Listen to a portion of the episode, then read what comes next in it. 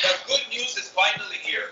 Friends, listen to me. This is serious business. What the world needs today is Jesus. The Bible says in John 3:16 that for God so loved the world that he gave his only begotten Son, that whoever believes in him should not perish but have eternal life. And hello, everyone, and welcome to our program, The Truth Will Set You Free Bible Prophecy Edition. I'm Vic Batista, along with my co host Nathan Jones, and we thank you for being part of our program here, The Truth Will Set You Free, outreach of Lamb Lion Ministries. And of course, for those of you that are new to our program, we encourage you to get your Bibles ready and a piece of paper to take down some notes as we are going to have an exciting program prepared for you today that we have titled The Spirit of Tyre as we look at Ezekiel chapter 28. For those of you following us live on pray.com or social media, we'd love for you to share this program with your friends and family so they can follow along with us as well. But before we continue, I'm going to ask my co host Nathan Jones if he will open us up with a word of prayer. Lord Jesus, we thank you for this opportunity to study your word. What an amazing prophecy is the fall of Tyre. And uh, Lord, as we uh, close out this prophecy and start moving into new territory, we just pray you'll speak through it. Lord, uh, touch us where we all are at where we need to hear your voice. We thank you, Lord Jesus, in your precious name. Amen. Amen. Again, you tune into a Truth Will Set You Free Bible Prophecy Edition. Vic Batista, Nathan Jones. Our topic for today is that of the spirit of Tyre. So we encourage you to get your Bibles and turn with us to Ezekiel chapter 28. But before we continue, I'm going to welcome my co-host Nathan Jones. Nathan, it's great to be back again. Brother, great Brother. to be on always. Uh, it's exciting to we're diving in back into Ezekiel again and uh, you know, it's funny. Uh, folks come up and say, "Wow, you know, when are you guys going to finish Ezekiel? It's got 48 chapters. You, you're going to be at it all year." And I said, "Yeah, but isn't it a fun journey?" Nathan, and it's true. You know, you and I have taken this journey, and we're still learning every week as we go through it. The Holy Spirit just continues to reveal fresh insight into things, and that's really what the journey is all about. Is one of learning and drawing closer to the Lord. Yeah, and I agree. I think the best way to do that is a verse by verse, especially through the prophetic books.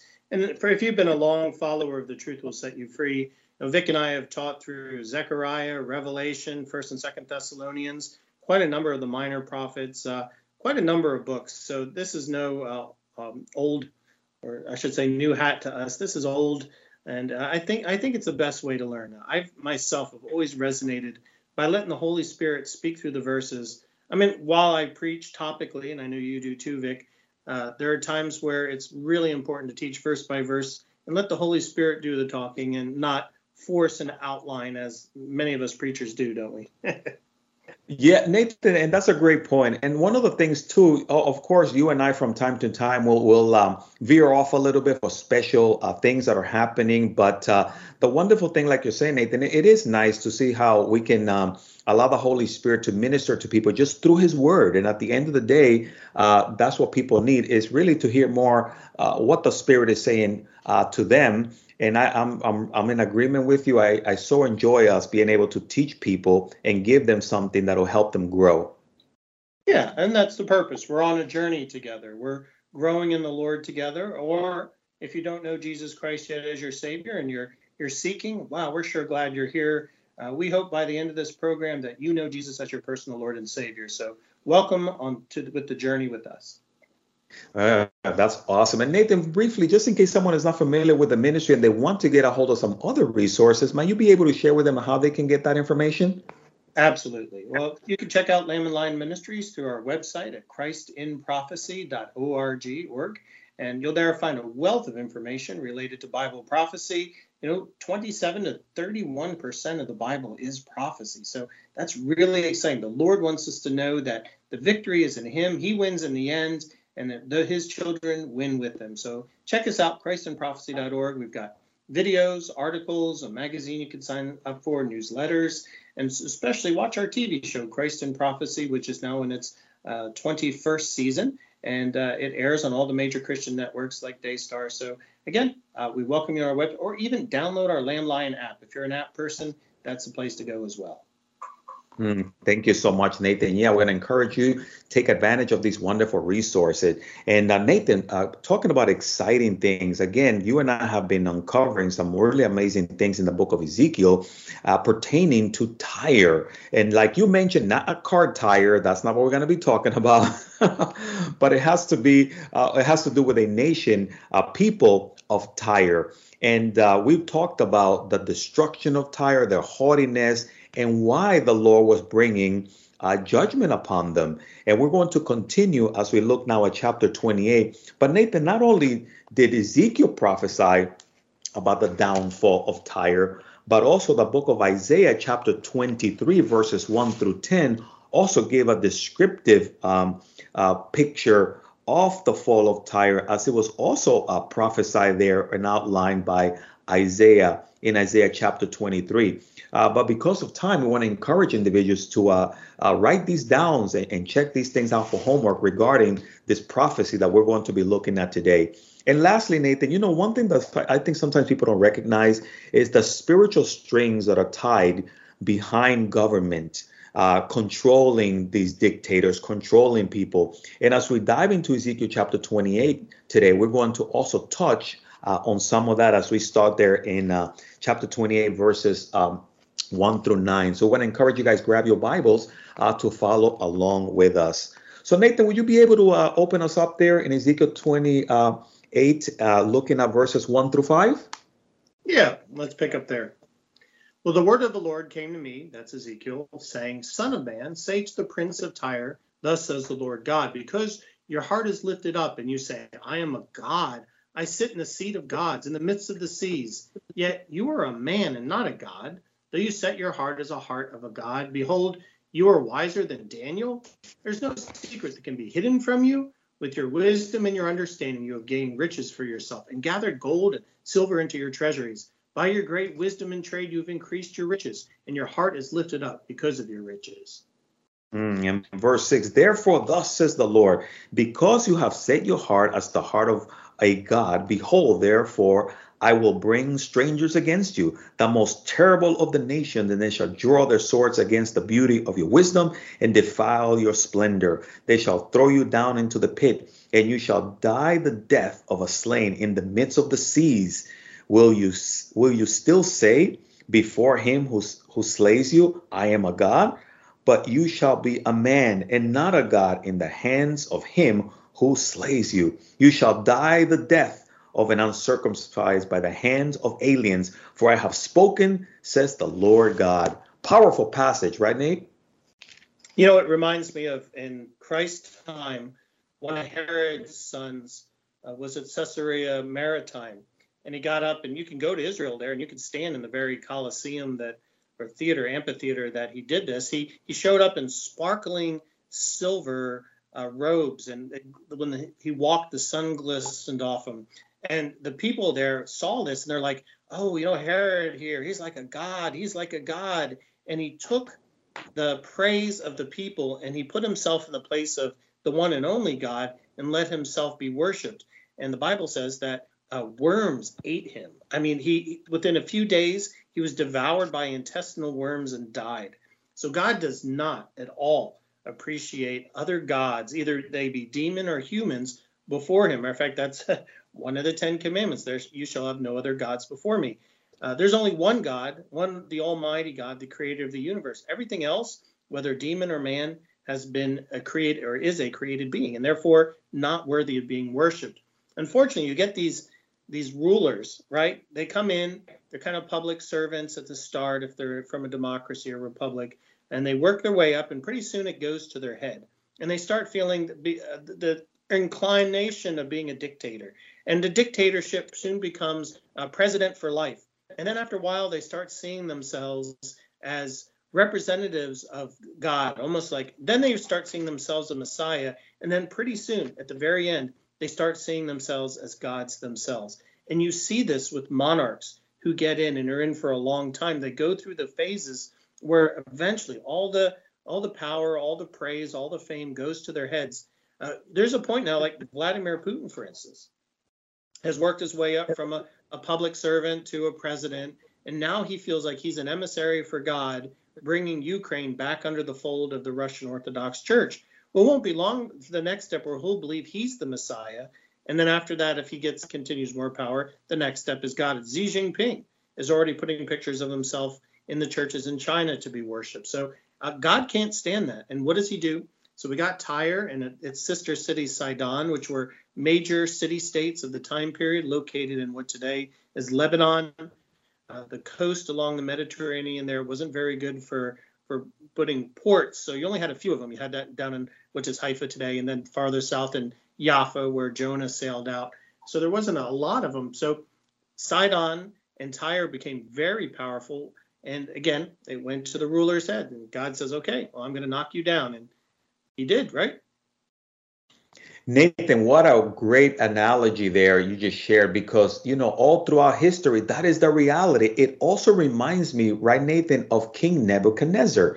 Uh, we saw how God used him as an instrument of war, but then God humbled him as well because he was trying to put him himself in place of God. And the Bible says that God allowed him to go mad and he was eating grass uh, like an animal. And the Bible says until he came to his senses. I think, Nathan, the problem today is that there's so many people in power that they need to come to their senses and recognize they're just a creation. They're not God. They let their power get to their heads and they act like it. But here the Bible says in verse 9 uh, of Ezekiel chapter 28, it says, Will you still say before him who slays you, I am God? But you shall be a man and not God in the hands of him who slays you. And Nathan, that was uh, right on in terms of we see history and people allowing this power to get to their heads.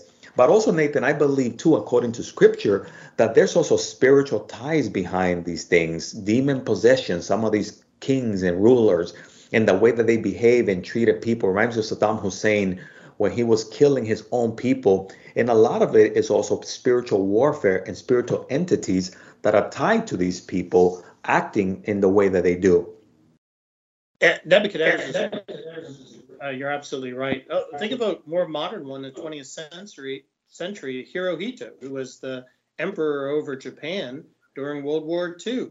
And he was thought of by his people as a god, and he was treated as a god. And when Japan fell, they couldn't, the people couldn't believe it because they had a god leading them. And they quickly realized, I, I remember my history, Hirohito finally had to mention after his defeat that I'm not a god. And so God does not like it when people try to take his place because he's the only one worthy of worship. It's not that God has this massive ego or that he's jealous or anything like that. Is that there's the true worship, the true relationship that's healthy is between man and their creator God. When we misplace it with false gods like Nebuchadnezzar or Hirohito or other, we're doing just what you said. It's a spiritual battle. Demons, Satan, it says in Isaiah and other passages, that Satan wants to be worshiped as God. That's his purpose. That's all the work that he does here on earth, twisting and manipulating and lying, is to get humanity to worship him. And his demons want that same kind of worship as well. And they'll take it by possessing people. And like he, they will possess the Antichrist one day. When Satan possesses him, he will make the world worship the Antichrist and worship Satan through the Antichrist. And so, what does God do with each of these, though? He knocks them down. So, as proud as Tyre was, and this, brother, ought to be an example to all the mighty nations and city states. It doesn't matter if you're London, Tokyo, Hong Kong, San Francisco, New York City, whatever. When you start, when pride becomes your impetus for everything, everything's about pride, whether it's gay pride or financial pride or or sports pride or whatever, and it replaces God, that's idolatry, and God's going to knock it down because the right relationship is a relationship with Him. I love it. And, and, Nathan, what what a wonderful word that is. If only individuals would take heed to history and the word of God and understand uh, the reality, God is really in control. He allows people to have certain power, but at the end of the day, He is God and He will not share His glory with anyone else.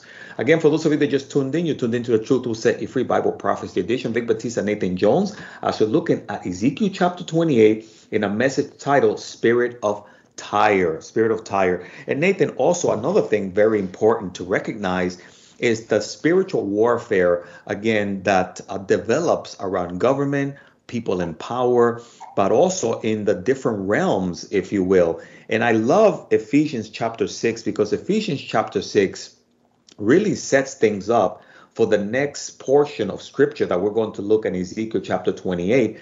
So, to remind people of really what's going on, certain people in government, certain rulers, they're nothing more than puppets uh, with spiritual strings uh, that oftentimes the enemy is, is pulling, and they're acting according to how the enemy wants. So, and Nathan, when you mentioned that about the Antichrist, uh, that is one perfect example uh, of what's coming in the near future. But Ephesians chapter 6, verses 10 uh, through 12 are very important passages for individuals to recognize because they deal with spiritual warfare and what is behind kings, kingdoms, and powers. Would you be able to read those verses for us, Nathan, there in Ephesians 6, verses uh, 10 through 12, in case someone doesn't have a Bible?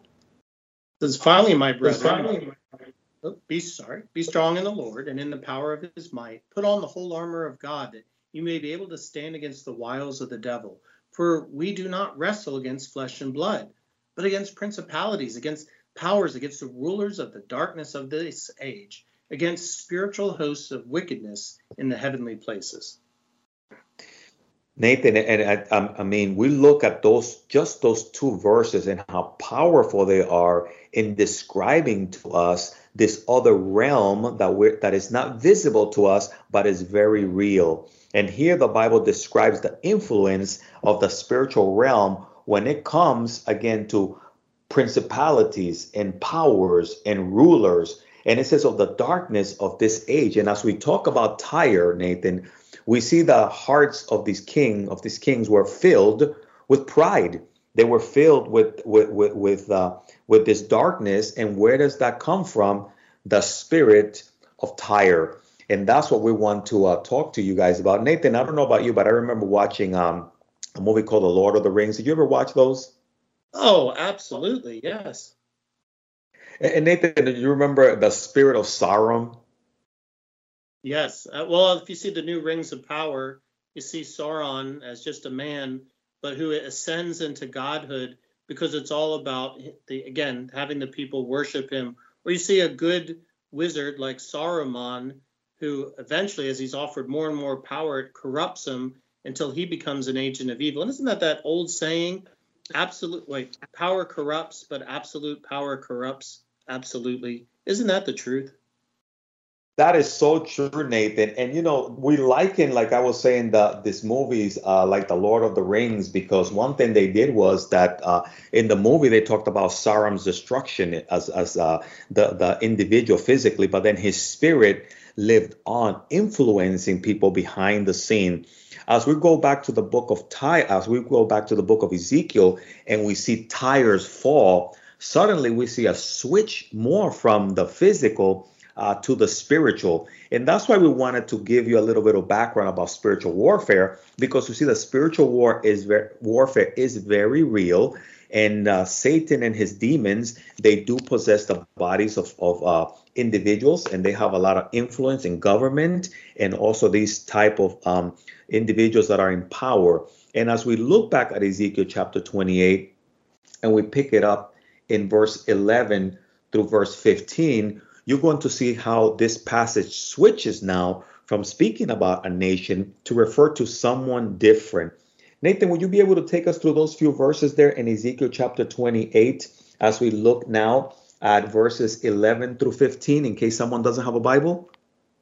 Moreover, the word of the Lord came to me, saying, Son of man, take up a lamentation for the king of Tyre, and say to him, Thus says the Lord God you were the seal of perfection, full of wisdom and perfect in beauty. You were in Eden, the garden of God. Every precious stone was your covering the sardius, topaz, and diamond, beryl, onyx, and jasper, sapphire, turquoise, and emerald with gold. The workmanship of your timbrels and pipes was prepared for you on the day you were created. You were the anointed cherub who covers. I established you. You were on the holy mountain of God. You walked back and forth in the midst of the fiery stones. Verse 15 you were perfect in your ways from the day you were created till iniquity was found in you. Nathan, isn't this a fascinating passage? I mean, when you look at this clearly, this is not talking now suddenly about a nation, but is switching to something different. Yeah, I mean, you're sitting there thinking, okay, this is the the king of Tyre, and and we in the lament we just read earlier, he says, well, you're just a man, right? So is God through Ezekiel is addressing the king of Tyre, who is just a man. But like you said, brother, you're absolutely right. Behind a lot of these corrupted politicians, you'll find demonic activity. So what is who's really behind this king of Tyre? Uh, it's describing Satan himself. You know, Satan possesses people. We read how he possessed Judas uh, when he betrayed Jesus. He will possess the Antichrist one day. And we read here that clearly he was possessing the king of Tyre at his time. So it's a double prophecy of condemnation and judgment on the city of Tyre, both for its king, who in his pride allowed himself to become so corrupted that he got possessed by Satan, but it's also a prophecy about the downfall of Satan. Now, I don't know about you all, but I am anxious for Satan to be defeated, to be cast into that pit for a thousand years. And then when he's released for a little time at the end of the millennial kingdom, Jesus is going to send fire and send him right to the lake of fire. I can't wait. He has ruined so many lives and destroyed so many people on his insane quest to be worshiped. But here, it's really neat because Ezekiel's pulling back the veil so we get to understand Satan a little better. And it's interesting, isn't it, Vic, how Ezekiel describes what Satan really looks like. Nathan, and that's an excellent point. You know, one of the biggest mistakes people make is that they think that Satan is this ugly, hideous uh, uh, individual, you know, painted with a pitchfork, uh, uh colored red with horns, uh, this ugly, detestable uh, individual. in the Catholic religion, they always have this picture of Saint Michael uh, sort of stepping on Satan, you know? And uh, you see this hideous, dark guy uh, being pinned down. And it's almost like immediately you want to say, Yeah, get him, God. Uh, but when you look here at the description in Ezekiel chapter 28 of Lucifer, Satan, it's very different than the picture that we have today. I mean, Nathan, what you read for us, what you described, is, is, is spoke that he was in the Garden of Eden so we know this had to be someone who's been around for a long time. And not only that, but it also calls him an anointed cherub, right? You and I wrote a wonderful book called The Mighty Angels. And in there, we reveal the different types of angels in angelology. And we talk about seraphims and cherubims. And here it describes to us this individual was a cherub. So this could not just be the regular prince of Tyre, if you will. It had to be the embodiment of Satan that is talking about here. Yes, and it's interesting when we think about the cherubs. They're not these cute little babies in diapers with bows and arrows that are shaped like hearts. They're described as four-faced creatures that have four wings, and at least the, the ones that carry the throne of God look like this. Now, Satan, interesting for a, if if he is one of now again, when we teach about the angels, they're not all just uniform like clone troopers. There, there are so many different varieties of species, if you call them, of angels and demons. And so, if Satan is a cherub, then he has four faces and four wings. But the Lord describes him a little different. He's different because he's the greatest of everything, anything created, like the best. He is the best created. And it's interesting that we read that Satan was full of wisdom and perfect in beauty and covered in jewels and he was the Lord's musician and worship leader over the, his throne. So I mean that's the most important position any creature could ever have. But it's interesting how when you read about Satan then when he was Lucifer, how incredible he is and see how much sin has degraded him. He's a power mad, self-absorbed liar. He's corrupted. His sin has corrupted him. Uh, he's almost insane in his ambitions and he is, will be mad with desire for conquest until he's finally destroyed and cast into the lake of fire. What a difference from such a noble, beautiful being to such the corrupted, evil worm that he's become. And that's what sin does to people. It destroys everything it touches. And that's why when people say, "Oh, Christians are so judgmental," they're they're always speaking out against marriage and family and against gays and and they're oh they speak against transgenders. Well, that sin is corrupting and destroying you. So it's an act of love to speak out. Now, when we do it in love and use the tone of love, not judgmentally, it is to rescue these people from the sin that's destroying them. And so, uh, just there's so many different applications we can get out of this passage, right?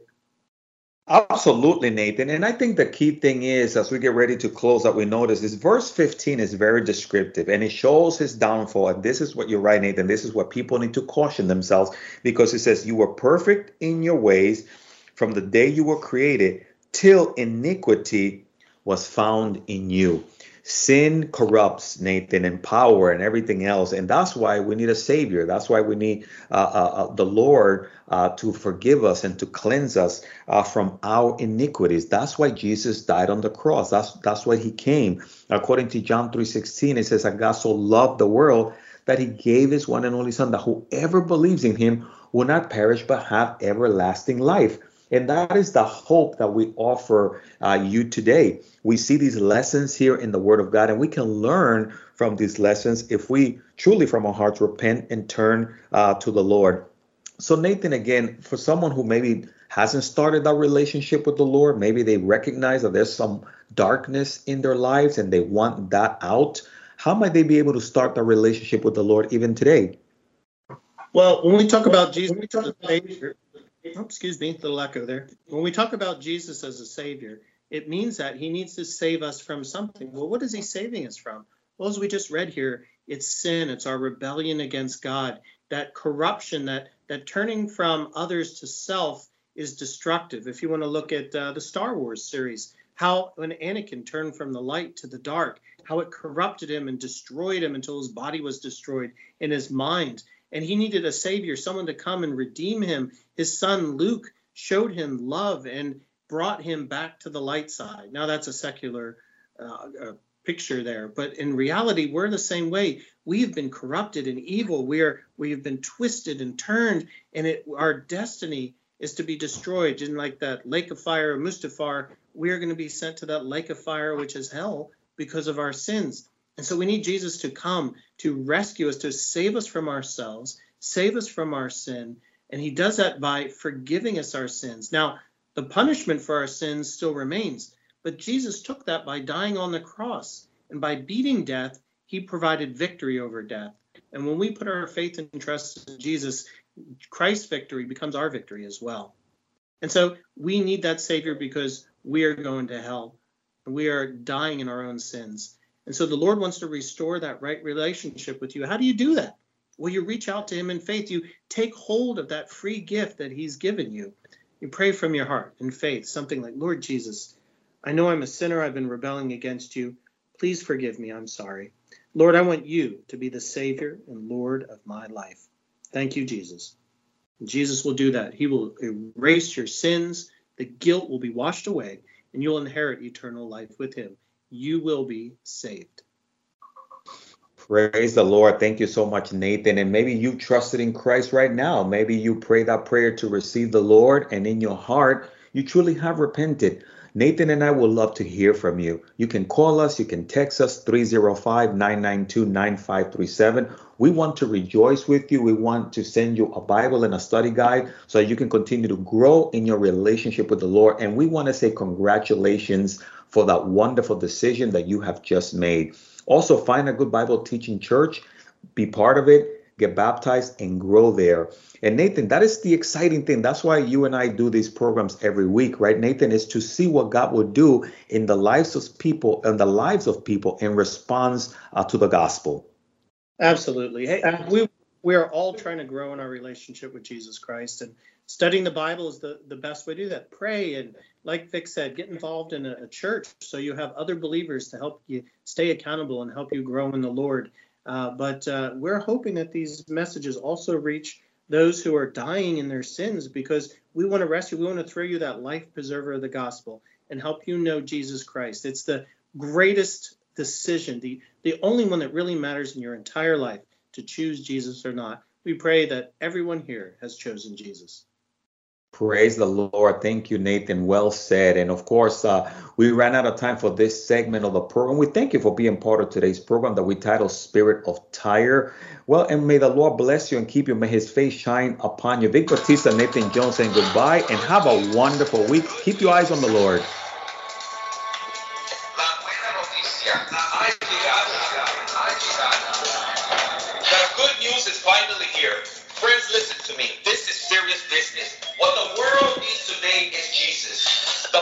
Says in John 3:16 that for God so loved the world that he gave his only begotten Son, that whoever believes in him should not perish but have eternal life.